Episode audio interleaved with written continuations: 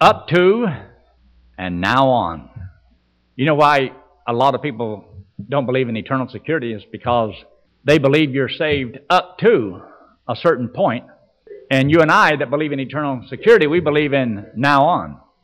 Up to and now on. See, many people believe that when you trust Christ as your Savior, He has paid for your sins up to that day. But you and I that trust Christ as our Savior, we believe that we're saved because of up to and now on. That He made a payment up to the day we trust the Lord and now on. And the reason for that is because I believe the Scriptures are actually teaching exactly what I just told you. Now remember, Hebrews is written to Hebrews. A Hebrew was a Jewish person, people of the nation of Israel. These were the law keepers, but they had already been in the law as a nation for 1,500 years and never kept it. So why do they have to keep the law now? Well, they didn't. He says, Why put a yoke of iron upon their neck, which we nor our fathers were able to bear? That's in the book of Acts in chapter 15. So he says in verse 1 For the law, having a shadow of good things to come, not the very image of the things, can never, with those sacrifices which they offered year by year, continually, make the comers thereunto perfect. So the real reason of all of this is um, God had a way of making you and I perfect. And he says the law can't do it. Now, see, like if I had this glass sitting right here, now there is, because of those spotlights, there's a shadow of the glass coming right down here across my Bible. Now, the shadow is not the real thing. But he says here, the law having a shadow of good things to come, but it's not the very image exactly of that which is coming. It's only a, a shadow. But the real thing is coming, and that was Christ. So um, God says, I, I have a new and living way, something that will really work. But see, God has to show you and I that we cannot deliver ourselves, that we cannot save ourselves by any good deeds that we do. So that's why the law was given, to show us that it is impossible for a man to save himself. And he makes the statement here, and can never and you ought to underline that word never. Never would those sacrifices which they offered year by year continually make the comers thereunto perfect. See, every year, now look over here. See over here, this is the Holy of Holies. Now I'm standing in the holy place, and over there is the outer court. And in the holy place where they have the table of showbread and also the candlestick, well, there's a big old veil here. Great big dark veil. And the only one that has a right to go into that room where the Ark of the Covenant is and where the cherubim's supposed to be on the both sides of it and their wings come together and they touch and so forth. And inside of that ark was the, the Ten Commandments and the rod that budded and so forth. Once a year, the high priest of the nation from the tribe of uh, Levi and of the line of Aaron, he would go into that holy of holies. And some say, I don't know, they some say they tie a rope around this guy so that when he goes in there, if God doesn't accept the sacrifice that he makes, well, he gets strike dead. He, he dies. So they got to pull him out. But they ain't going in. So they would pull the guy out of there. So the guy that goes in there, he has to offer sacrifice for the sins for himself and also for the sins of the nation once a year. And that's what he'd do. So it was to not pay for sins, it was to cover the sins for that year. But it was only a type of a sacrifice that would be made years later by Christ himself. So he didn't go in there boldly.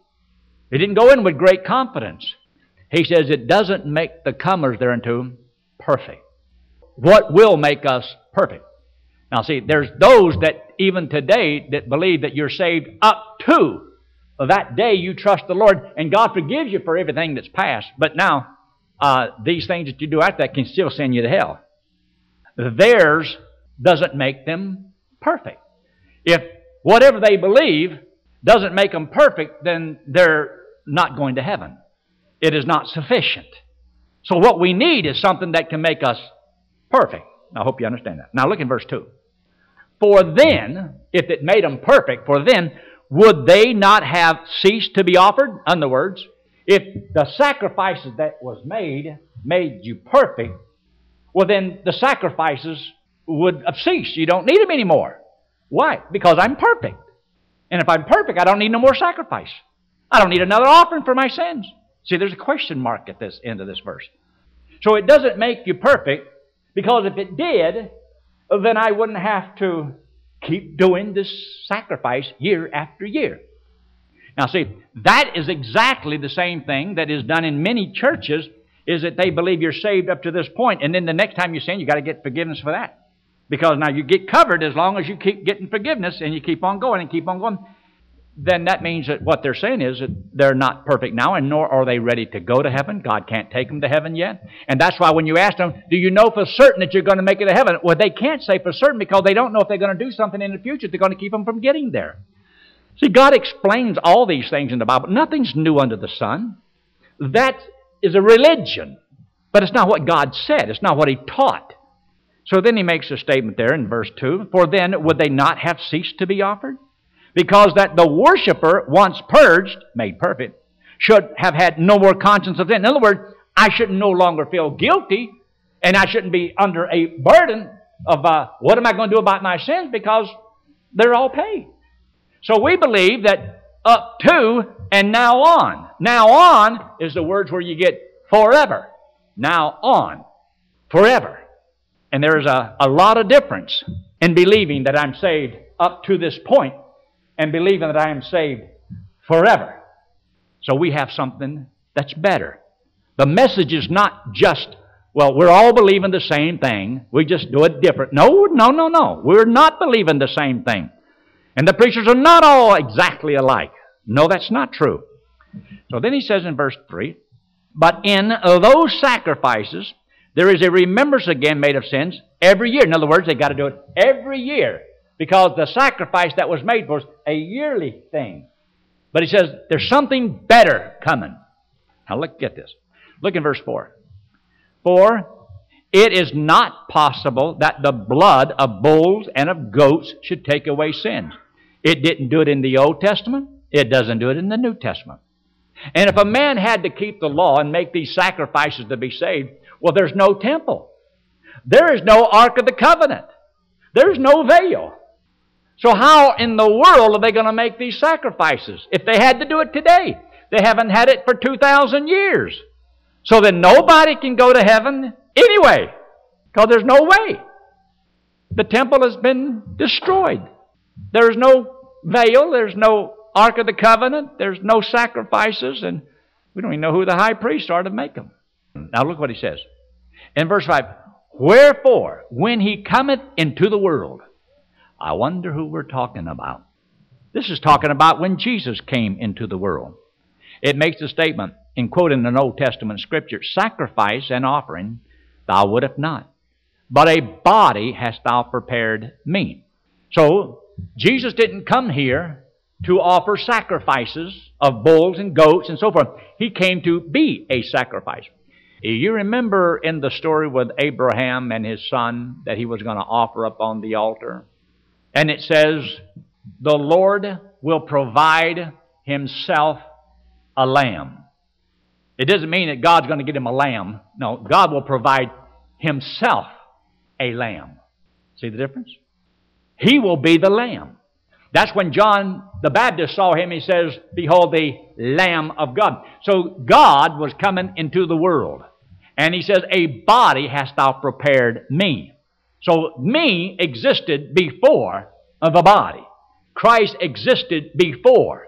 He didn't begin in the womb of Mary. That was the preparation for a body for the Son of God to live in. He said, A body hast thou prepared me.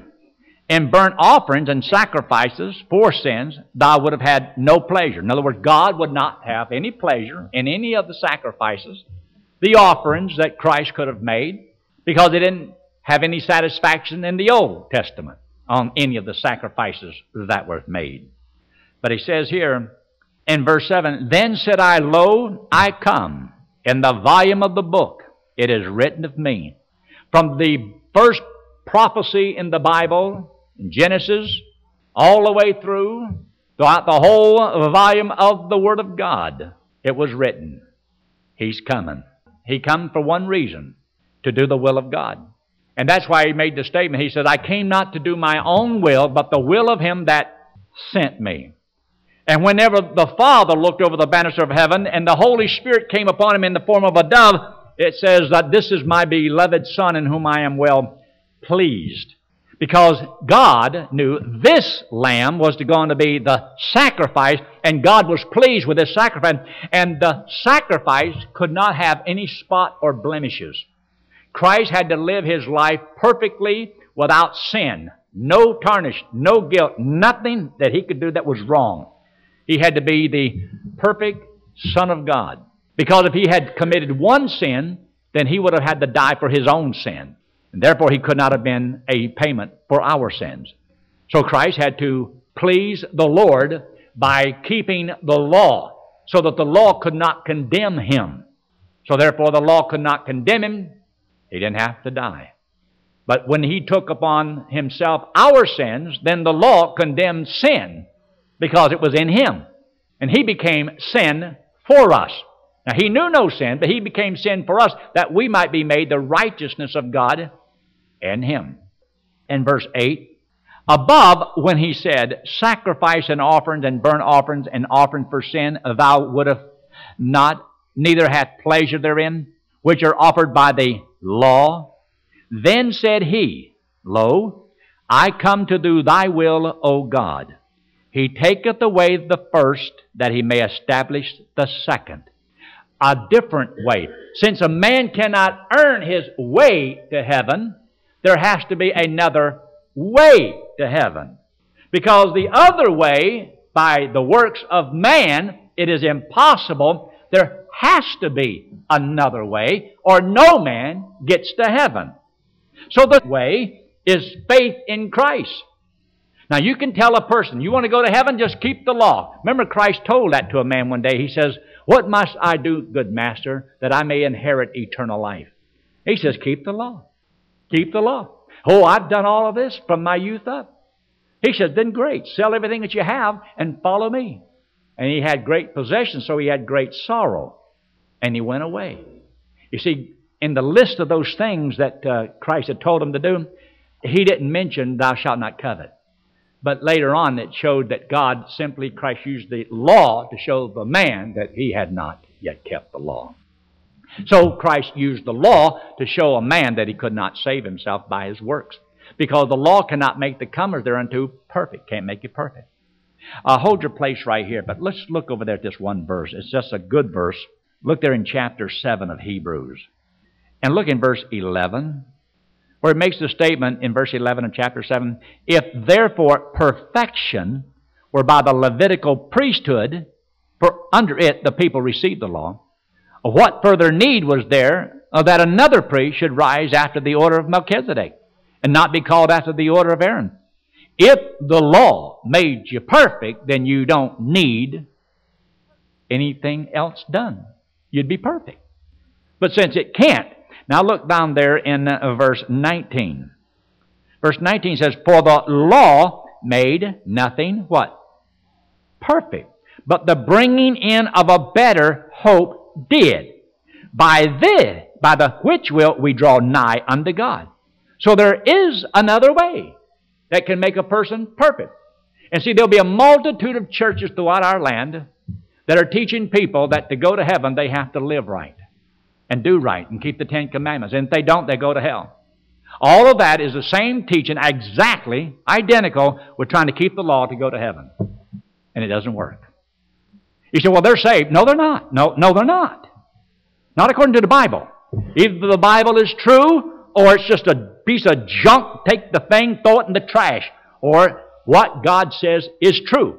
And people are lost and they're blind. Look in verse 16 of the same chapter, chapter 7 who is made not after the law, talking about Christ, who is made not after the law of a carnal commandment, but after the power of an endless life.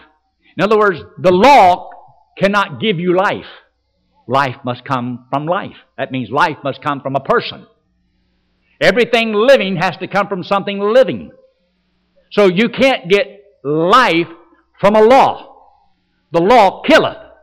The Spirit giveth life, because the Spirit is life. He lives forever, so He has endless life, so He can give you that which He has endless life.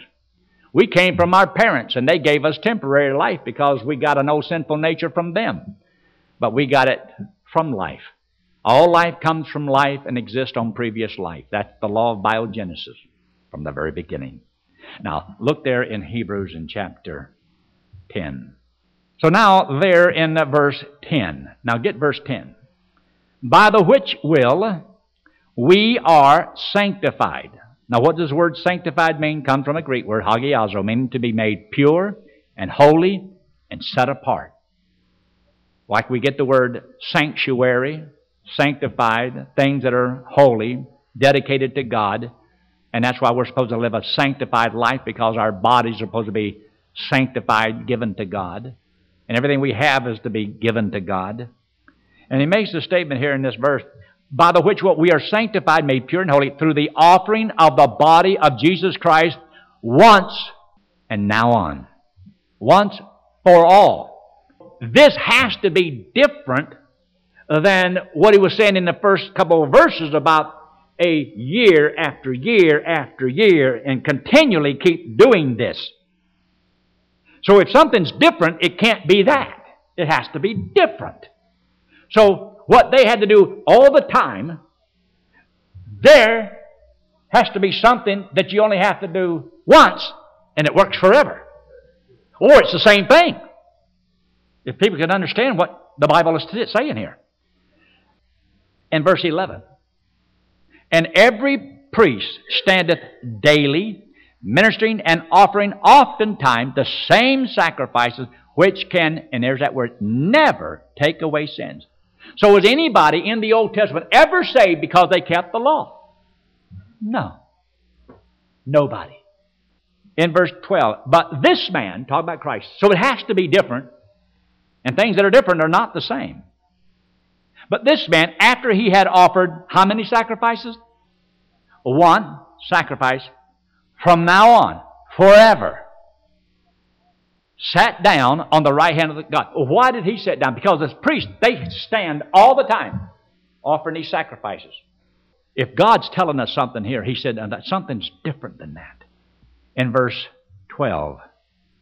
But this man, after he had offered one sacrifice for sins forever, that means don't have to do it again. Don't have to do it next year or the next year or the next year. And you don't have to keep coming and claiming on that, that same sacrifice over and over again. Because if this one is different, then this one must make you perfect. Or it did nothing for you. If you were not made perfect when you trusted Christ as your Savior, it did absolutely nothing for you. It meant nothing to you. It is nothing. But that's your new birth. God made you perfect in Him. Because He is perfect, you're placed in Him, you have perfection. Now, verse 13, from henceforth, henceforth, now on, now on. See, I didn't make this up. This is in the Bible. This is book. From henceforth, expecting till his enemies be made his footstool means that he sat down and he, he don't have to get back up to make another sacrifice. It's over. It's done. See up there in verse 17? And their sins and iniquities will I remember what? No more because their sins are forgiven. Now, where remission of these is, there is no more offering for sin. Don't have to make another one. You remember when Jesus Christ died on the cross? The Bible says the earth shook and God turned out the lights of heaven. And the veil in the temple was rent from bottom to top or top to bottom. Shows that man didn't rip it, but that God ripped the veil, it means that everybody has now access into the very holy of holies, into the presence of the Lord, because of the body of Jesus Christ. Because His body was a type of that veil that was torn for us. That's what it all means. His body was the veil for you and I to enter into the very presence of God. So we have access unto the Father by the blood of Jesus Christ. And that's why he says, Come boldly boldly to the throne of grace. So we don't have to be timid and shy like that high priest wondering if he's going to be struck dead and not have to worry about it anymore. We have come, and we can say boldly, I know I have eternal life. I know I'm going to heaven when I die. Look what he says in verse 19. He says, having therefore, brethren, boldness to enter into the holiest by the blood of Jesus. See, what I'm telling you is what this book says. By a new and living way, which he hath consecrated for us through the veil, that is to say, his what? His flesh, his body. A body hast thou prepared me. Chapter 9, verse 23. Old Testament tabernacle that they built, the temple later, was built on the order of one that was seen in heaven. See in verse 23? It was therefore necessary that the patterns of things in the heavens should be purified with these, but the heavenly things themselves with better sacrifices than these. For Christ is not entered into the holy places made with hands, which are the figure of the truth, but into heaven itself, now to appear in the presence of God for us. So he is our high priest. And we have a high priest that has a endless life. And he is able to make the comers thereunto perfect, so that we don't have to have another sacrifice. And so after Christ made a payment for all the sins, once and for all, came back from the dead, there can never be another one. So you and I don't have to be saved today and lose it tomorrow and get saved the next day and lose it the next day and get saved the next day. That would be if Christ did not pay for all of our sins. But He did. You say, well, why then do we have to confess our sins to God? That's not for salvation, that's fellowship. That's 1 John 1 9 for believers. While we're still here, we should confess our sins to God. But if you'd never confessed any of your sins to God after you trust Christ as Savior, you still go to heaven because the penalty for your sins has been paid and forgiven and cast into the depths of the sea and never to be remembered again. But your personal walk with God, you want to keep things clean between you and God. And God said He'll forgive you. He'll forgive you. He'll forgive you. Because He said, because of the blood of Jesus Christ in verse 7 of 1 John chapter 1. But it's never for your salvation because you never lost it. You don't have to get saved again and again and again and again and again. And people could only see this. And yet it's so clear in God's Word. Now go back there into verse 14.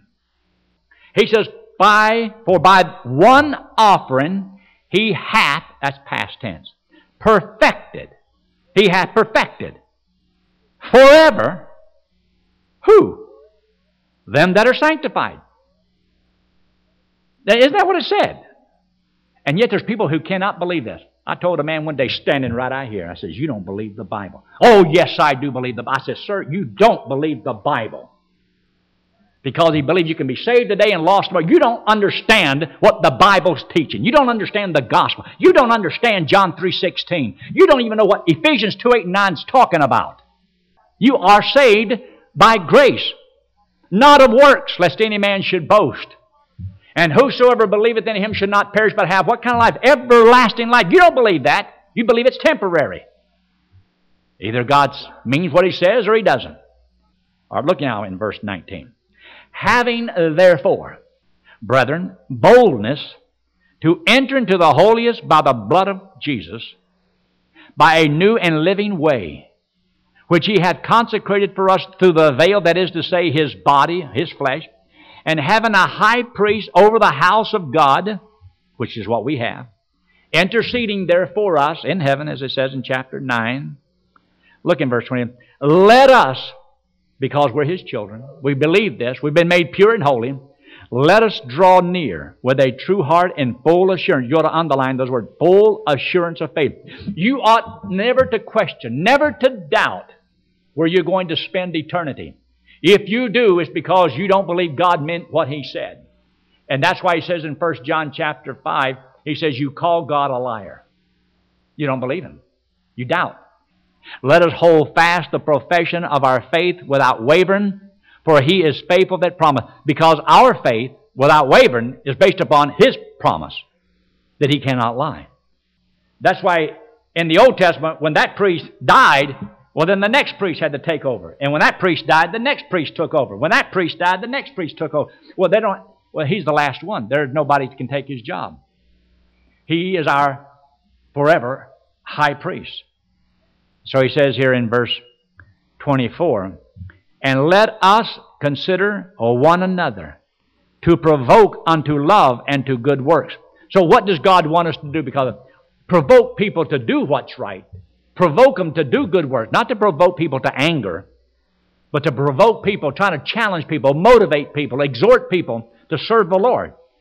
Let us consider one another to provoke unto love and to good works, not forsaking the assembling of ourselves together, as a manner of some is, but exhorting one another. So much the more as you see the day approaching. In verse 26, For if we sin willfully after that we have received the knowledge of the truth, there remaineth no more sacrifice for sin, but a certain fearful looking for a judgment and fire indignation which shall devour the adversaries. Those that sin willfully after you've received Christ as Savior. This is not written to the lost man. This is all to the Christian. You see, after you know the Lord and you have eternal life, can you still sin willfully after you trust the Lord? Yes. Well, is there going to be any more sacrifice for sin? Says there's no more sacrifice for sin. Christ ain't going to make another one because the one he made was sufficient. Well, what can you look forward to? The chastening hand of God. You see there in verse 30? For we know him that hath said, Vengeance belongeth unto me, I will recompense, saith the Lord. And again, the Lord shall judge what? His people. And then he says it's a fearful thing to fall into the hands of the living God. Once you're his child, you're his child. And that's why now this is leading up to chapter 11 about what does it mean to live by faith. And chapter 12 is the consequences if you don't live by faith.